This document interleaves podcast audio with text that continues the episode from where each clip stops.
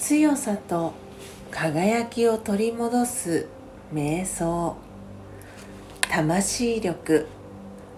16考えは種。考えは気分や態度。言葉や振る舞いの種です。鬱陶しい雨。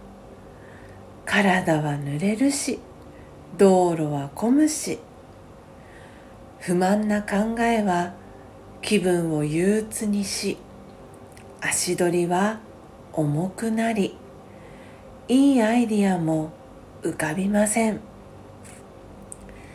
恵みの雨乾いた大地にぐんぐん染み込んで緑がよみがえる。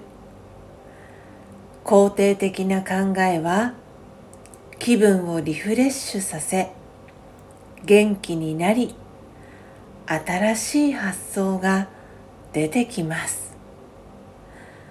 どちらの種をまきますか？選ぶのはあなたです。オームシャンティー。